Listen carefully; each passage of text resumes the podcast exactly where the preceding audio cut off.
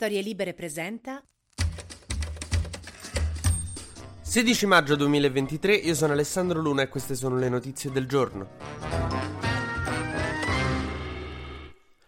Oh, ieri ci sono state le amministrative, si è votato in un sacco di città come Sondrio, Imperia, Brescia, Treviso, Vicenza, Massa, Pisa. Ed è una giornata che io adoro sempre, quella dopo le amministrative, perché è la giornata in cui i giornali si convincono che ci sia una qualche correlazione tra come è andata l'elezione locale e insomma le, le sorti dell'intera nazione, se non del mondo. Il centro-sinistra ha vinto a Brescia, quindi Repubblica oggi titola "L'onda di destra si è fermata". Fa sempre questi titoli, solo che non sempre le cose equivalgono, non sempre le amministrative sono un segnale nazionale. Vi basti pensare che due o tre mesi prima che Meloni stravincesse alle elezioni e che il P D di Letta morisse definitivamente, Repubblica titolava il ventisette giugno "Il P D di Letta vince a valanga", perché la sinistra aveva vinto a Verona, Parma e Piacenza. Tre mesi dopo Letta era morto definitivamente, cioè è come se il ventuno novembre millenovecentosessantatré un giornale americano avesse titolato "L'inarrestabile Kennedy".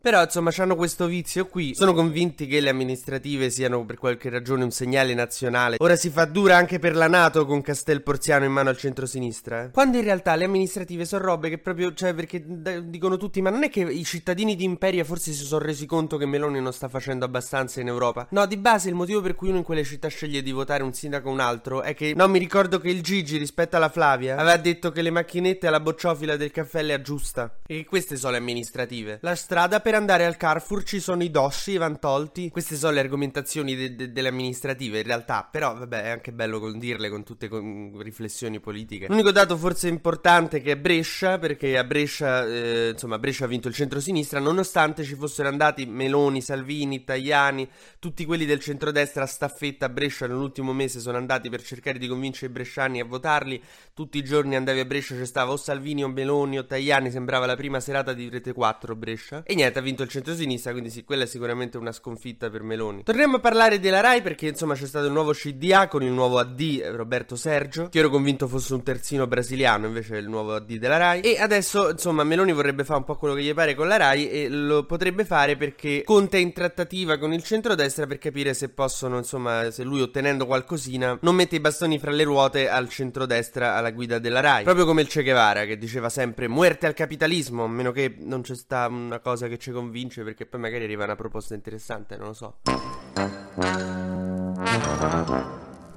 Fabio Fazio nel frattempo sta bello sulla via di Discovery, dove andrà a guadagnare una barca di soldi e dove porterà una barca di soldi, tanto che pare un emissario catariota sbarcato a Bruxelles. Mentre sono stati confermati Report e In Mezz'ora, i programmi di Annunziata e di Ranucci, e non si sa invece la sorte di Marco da Milano.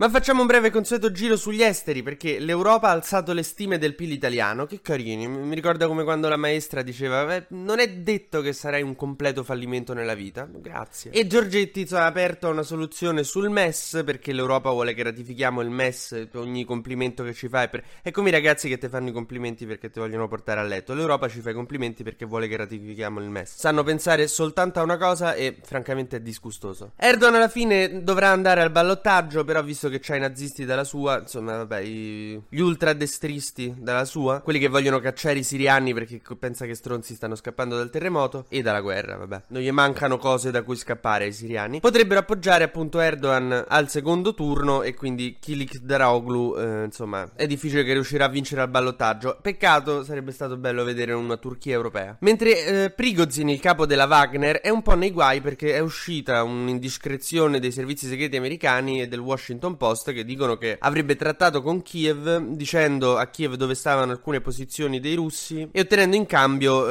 eh, un avanzamento a Bakhmut. Quindi Prigozin voleva Bakhmut e in cambio gli dava posizioni dei russi nel resto dell'Ucraina, cosa che non sappiamo se è vera, eh, naturalmente, perché è un incrocio tra servizi segreti che non si sa. Però eh, insomma Prigozin potrebbe presto diventare la Boubacar Soumaoro della Russia di Putin. All'inizio il tuo cavallo di battaglia, poi esce una robetta che ti mette in difficoltà e lo devi scaricare perché sennò fa solo danni. T G Luna torna domani mattina, sempre tra le dodici e le tredici, su storie libere punto effe emme.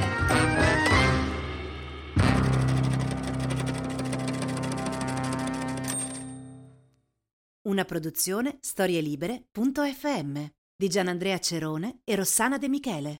Coordinamento editoriale Guido Guenci.